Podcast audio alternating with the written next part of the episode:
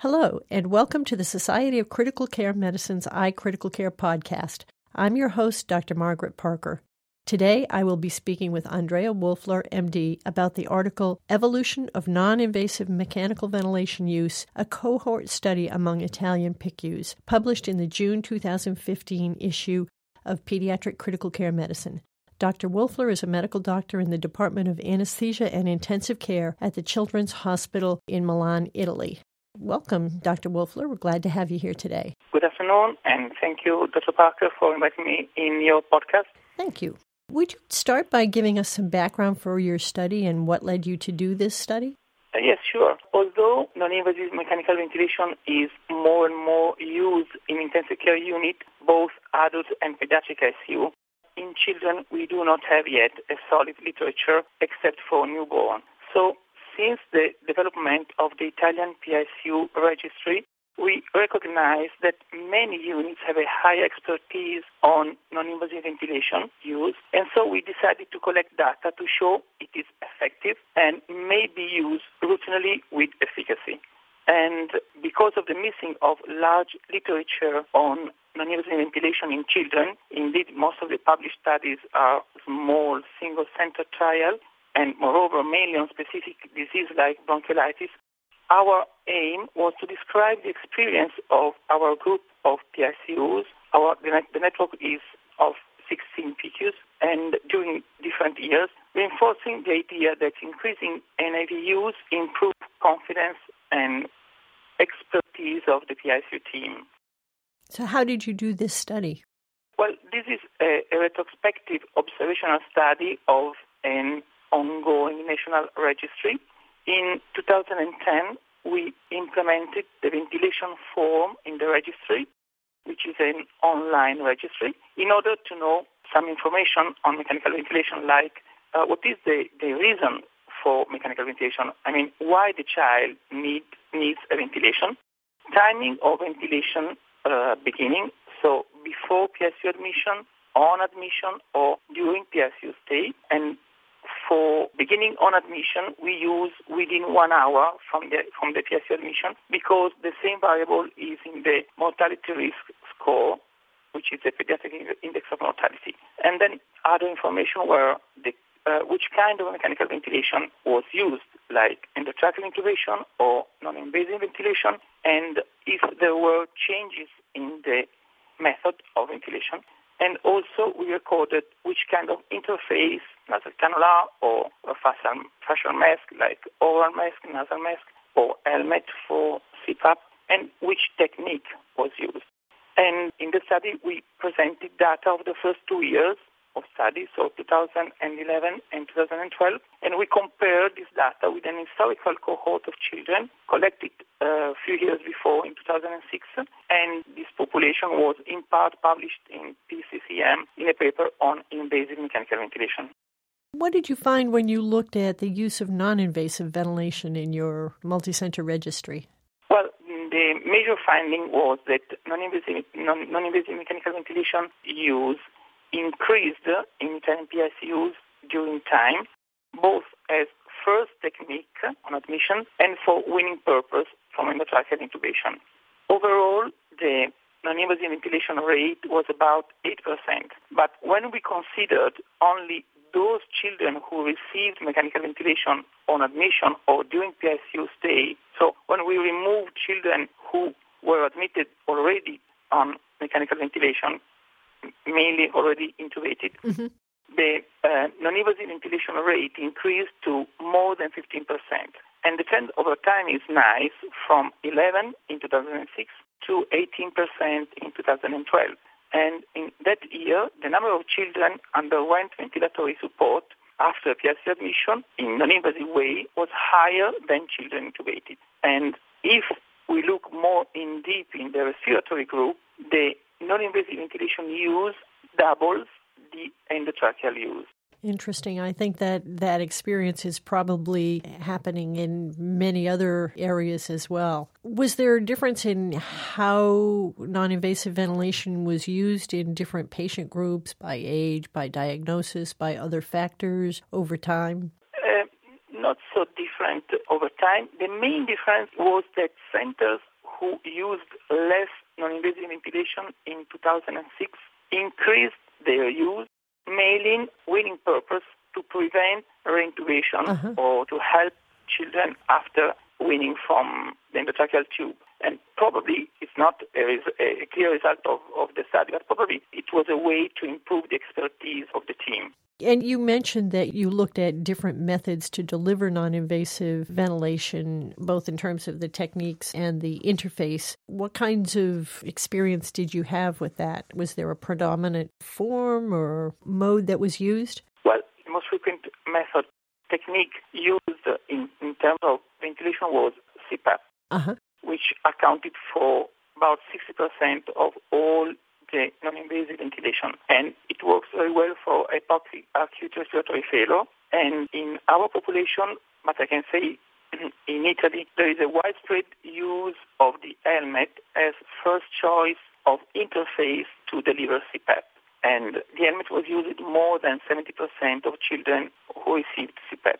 The helmet is really well tolerated and so it's used very often in Italy.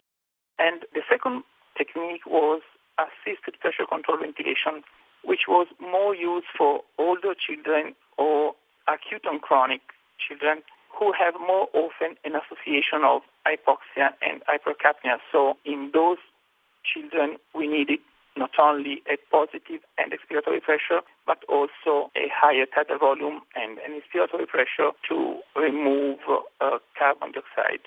It looks from uh, one of the figure four in your paper that the interface by which non invasive ventilation is delivered varied by age, with infants primarily using the helmet or nasal cannula and the nasal mask and facial masks being used in the older groups.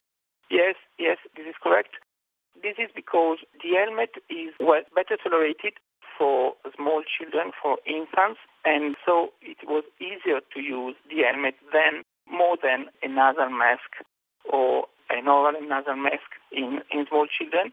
So we could deliver uh, nasal ventilation avoiding sedation. Did you have to use sedation in some of the children getting NIV?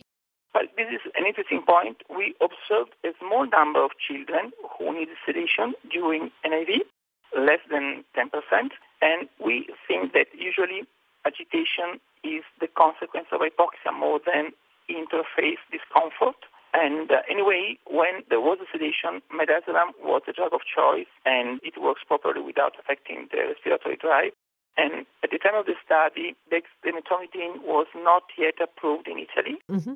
while now it is, and of course it represents a, a glamorous alternative to benzodiazepine.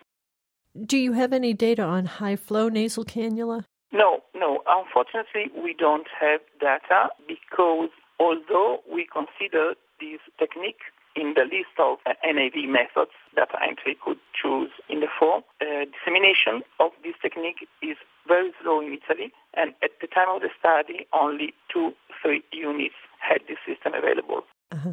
In some of the center, high flow nasal cannula are used outside the PICU in the ward and uh, or in the emergency room. And if it fails, children are admitted in the PICU and they are shifted to NIV or endotracheal intubation.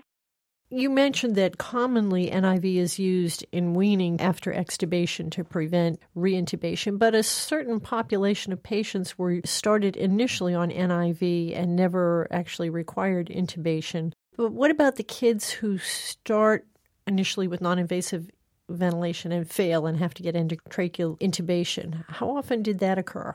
Well, unfortunately, failure increased over time up to 16%. That despite all, we don't think it's a, it's a bad rate. And the higher rate of failure was observed among children with ARDS. More than 40% uh, of this population failed NIV. And while failure for other forms of acute respiratory distress like bronchiolitis or pneumonia or acute and chronic respiratory failure had an acceptable failure rate between 5 and 15 percent. And hypoxia alone or together with hypercapnia was the main reason of failure, while intolerance of NIV as failure reason was reported in few children. And contrary to what we expected, failure did not happen after a short time, like one or two hours from NIV beginning, but after a longer time, 10, 15, 20 hours. Interesting. So you didn't have difficulty with the, particularly the toddler age group, with tolerating non-invasive ventilation in most cases? Well, the higher rate of failure was observed uh, in infants, and while older children have a very low failure rate NIV. Do you think there are children in whom we should not try non invasive ventilation initially? You mentioned that the children with ARDS had the highest rate of failure for NIV. Should we go straight into tracheal intubation? What are your what are your thoughts on selecting patients for a trial of NIV? Yes, yes. I think this is one of our conclusions. I mean, when we have an ARDS moderate or severe, if we follow the new Berlin definition, we think that we should not submit to an NIV trial these kids due to the high risk of NIV failure. And probably it fails because ARDS needs a very high pressure, both positive and expiratory pressure and inspiratory pressure. And although we use a, a no-leak system in an invasive ventilation, it is very difficult to maintain the same airway pressure as in an intubated patient. Mm-hmm. So probably this is one of, of, of the reasons because NIV fail in, with, with severe acute respiratory failure. But those children might potentially be candidates for NIV use after extubation to sort of bridge them and prevent reintubate need for reintubation once they've finally been weaned. Yeah, yes, for sure. I think that this is an idea we have to keep in mind that as soon as possible, we can shift from endotracheal intubation to NIV mm-hmm. because if we shorten the intubation time, we prevent infection and uh, barotrauma, volutrauma, everything who can damage the child. Right, right. Was there much difference from the different institutions in how NIV was used, either how it was applied or how often it was used or so forth? Was there much difference from institution to institution?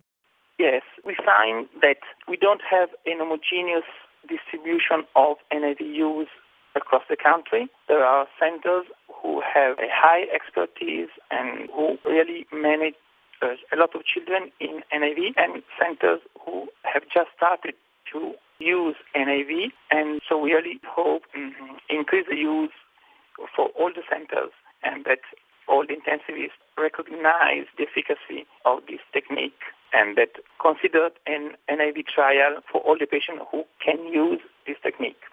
So, what what are the implications of this study for our care of children in the PICU? What are your suggestions for how we should use NIV? Well, we hope that NIV use will become increasingly popular and friendly to the intensivist, and probably an, an early use of NIV is effective to prevent deteriorating respiratory distress and, and then avoid endotracheal intubation. We, we had, in the last two years, we had a small series of infants who were transported from General Hospital to the pediatric PICU with ongoing NIV during the transport, mainly with the helmet, and the transport team was comfortable with this technique. So I think it's just a matter of habit. I mean, we need to be used to, to NIV as much as possible. So it has a lot to offer for a lot of children, although certainly not every child, but probably the majority of kids with some element of respiratory distress might warrant a trial of NIV initially. That... Yes, yes, because I think that NIV is, is really powerful technique. I mean, if, if, if we think that we can wean off the ventilator children with less than 20% of FRC and support them in the early postoperative phase of surgical correction of scoliosis, for example. I, I think that it's, it's really an important method. We, we, we need to be expert and, and keep in mind that we have this, like it's, it's a weapon we have, and I think we, we should use it.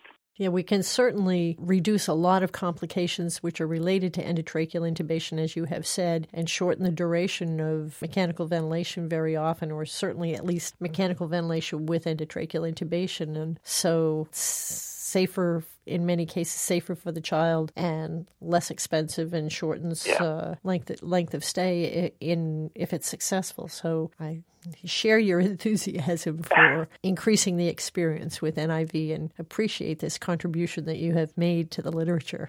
Do you have any final comments you'd like to make? I think that the, the PICU team should should be aware that NIV is a time spending technique and it requires to often to check the interface fitting to see if you have too many leaks and to assess the respiratory effort. So it's not just a short way of care and cure, but you, you, you should you should be on the patient every, all the time. Right, right. You can't put it on and walk away. Well, thank you very much for talking with us today, Dr. Wolfler. Thank you. Thank you for your interview. Thank you very much. We have been talking today with Dr. Andrea Wolfler about the article Evolution of Non Invasive Mechanical Ventilation Use, a cohort study among Italian PICUs, published in the June 2015 issue of Pediatric Critical Care Medicine. Thank you for joining us today. This concludes another edition of the iCritical Care podcast. Please check out our website at www.sccm.org slash iCriticalCare for more information. For the iCritical Care podcast, I'm Dr. Margaret Parker. Have you listened to SCCM Pod 231 on family presence, evidence versus emotion? Or SCCM Pod 232 on assessing family satisfaction? SCCM wants to know how these Project Dispatch sponsored podcasts changed or influenced your practice. To provide feedback, contact SCCM's Director of Quality, Lori Harmon, at lharmon at sccm.org. Or to learn more about SCCM's Project Dispatch, visit www.sccm.org slash project dispatch. Margaret Parker, MD, FCCM, serves as an associate editor for the iCritical Care podcasts. Dr. Parker is professor of pediatrics at Stony Brook University in New York and is the director of the Pediatric Intensive Care Unit at Stony Brook University Medical Center. A former president of the Society of Critical Care Medicine, Dr. Parker is involved in quality improvement and standardization of care in the pediatric ICU, as well as resident education. Her clinical interests include severe sepsis and septic shock in children. The iCritical Care podcast is copyrighted material and all rights are reserved. Statements of fact and opinion expressed in this podcast are those of authors and participants and do not imply an opinion on the part of the Society of Critical Care Medicine or its officers or members. To contact the editorial staff of the iCritical Care podcast with questions, comments, or ideas, please email icriticalcare at sccm.org or info at sccm.org.